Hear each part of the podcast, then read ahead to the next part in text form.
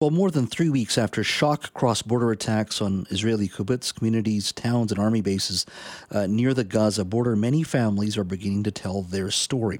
For the families, it has been an agonizing wait for answers. The Israeli military says it has confirmed that at least 239 hostages, including toddlers and elderly people, were seized on October 7th. Yaniv Yaakov and his family uh, have been living a nightmare since that day. His 59 year old brother, Yair Yaakov, his brother's girlfriend, uh, Meirav Tal, who is 54, and his two nephews, ages 16 and 12, are being held hostage.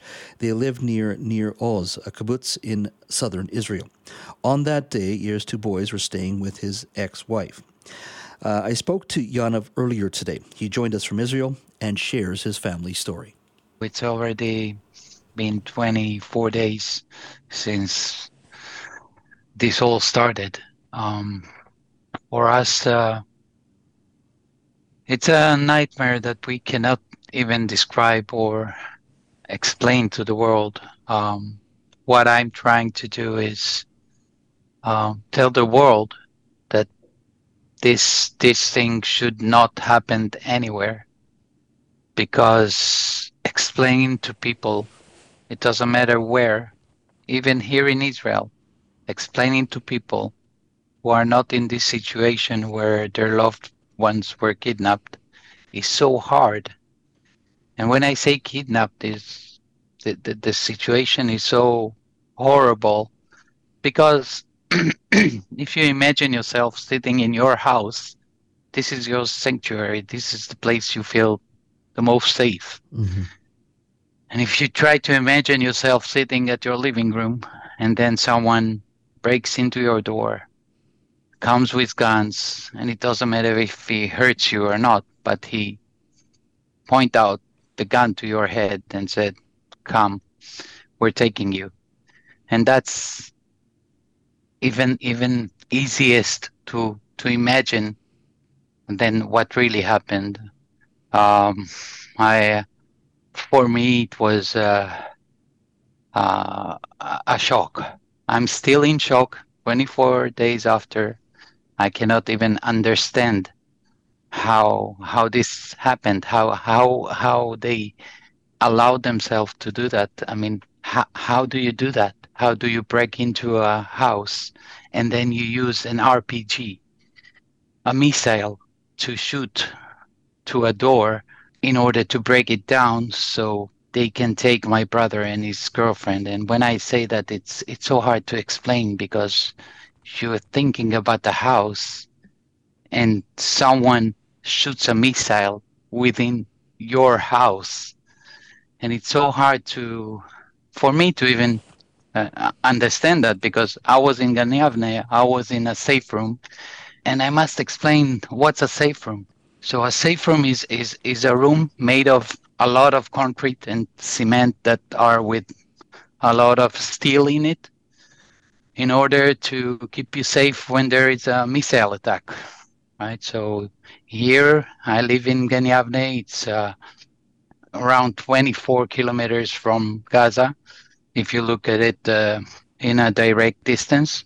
And we have 30 seconds once we hear the, the, the red alert to run to the safe room.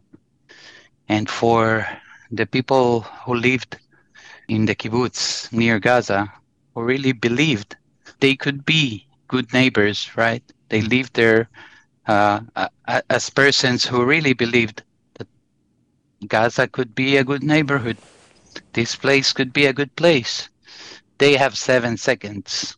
Think about yourself in a situation where a missile attack is starting and you have seven seconds to run to the safe room that I explained before. And with that, they ran to the shelter, right? They, they ran to that safe room in seven seconds. And then for us, uh, it, it, it was really a, a bad shock because we called Yair. My wife called him actually and asked him, Yair, this attack, this missile attack, is not like we're used to. And that's another funny thing. Israel is used to being attacked by missiles. That's another horrific thing. But And they said, yes, we are at the, the, the safe room. We are there. And then she asked, what about the kids? Where are they? And he said, no, they're at their mom's house. It's when I say their mom's house, you need to understand that a kibbutz is a very small place, right? There are 400 uh, people that are living in a community together. Mm-hmm. So the house was only 200 meters from there. And my wife asked my brother, Can you go and get them? And he said, No, I, I can't. They're shooting outside, they're shooting all over I'm used to, and that's again so bad, but I'm used to those missile attacks. But there are Arabs, terrorists outside who are shooting, and I cannot go and bring my boys to be with me. So she asked him again, and are you with Meirav? And he said, Yeah, we're trying to hold the door here. We're in the safe room.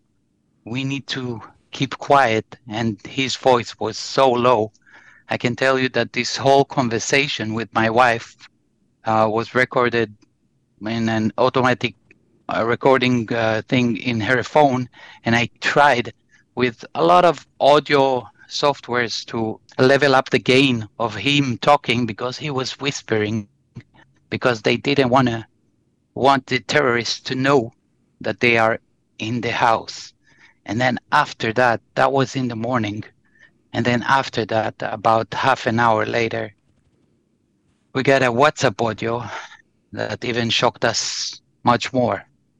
And um, at that WhatsApp call, we heard Meirav crying for help, really crying for help. And when I say WhatsApp, it was an audio message that came from her. When she said, Yair is hurt, he's trying to hold the door. Please call someone please call someone. They're here. They're shooting. And a couple of seconds after that, she said, They're here. They're here. They hurt us. Please call the police. Please call someone. And her voice went down and down in that message. And that point was on Saturday in the morning. And we didn't even imagine what happened there but we lost connection with them. When that happened, I was in a real, real shock, but I gathered all my strengths and said, okay, and if you need to do something, and I've tried using uh, Find My iPhone, and I've tried even hacking to Yair's uh, uh, iCloud account so I could actually see whether they are still here in Israel. And my instinct was if I found that they are still in Israel, I would turn on my car and drive over there just to bring him back, right? Um, but we failed to do that. Uh, they already blocked the accounts, both Yair's and Meirav's. And I've tried a lot of things since that moment but we didn't get anything. And after 30 hours uh, that I was trying with all my friends and all my powers to find them, I was sitting in my in my room where I work usually, and my wife and my sister came into the room crying so heavily. I was shocked.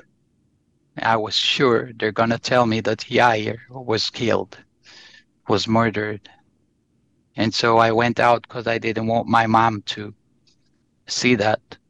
And I went outside and showed me, and they showed me a movie, a propaganda movie, which is another shocking thing uh, where Hamas made a propaganda movie showing how they bombed the door how they bombed the door and pulled out my brother and Meirav from the wrecks and took them to Gaza. When I saw that, I was shocked, but I was smiling, and that's a thing that I, I cannot even grasp right now that I was smiling while I'm seeing my brother being kidnapped and taken instead of crying like my wife and my sister and they asked me why are you smiling? And I said, this is a good sign. He is alive. He's not dead. And uh, and that's that's shocking, right? Mm-hmm. You're smiling while you see your brother being taken from his house. And since that moment, we we didn't have any news from them, and and and no no new things about their status or whether they are okay because Meirav said he was hurt. We don't know what's their status, whether they took care of my brother or whether they um, took care of his wound and whether they are together. And also, we know about the two kids that were kidnapped from his um, ex-wife, which we are in a, a very good relationship. We're we're I, I still call her my sister-in-law, although they were divorced. But she she told us that her her two boys, which are my brother's boys, 12 and 16, like I said, were kidnapped from their home while she was talking to them on the phone. And the youngest one said, Don't take me. I'm too young. So she knew that they were taken also. And from from that both moments we knew for sure that all four of them have been taken, but we don't know where. We don't know how they are. We tried um, calling the authorities and asking for help, asking for information. The, the, the most uh, horrible, horrible thing is that you don't have any information. You're in a situation where you don't know, and not knowing is the hardest. I appreciate you sharing all of this, uh, Jan. Of um, it, it is important for all of us to hear.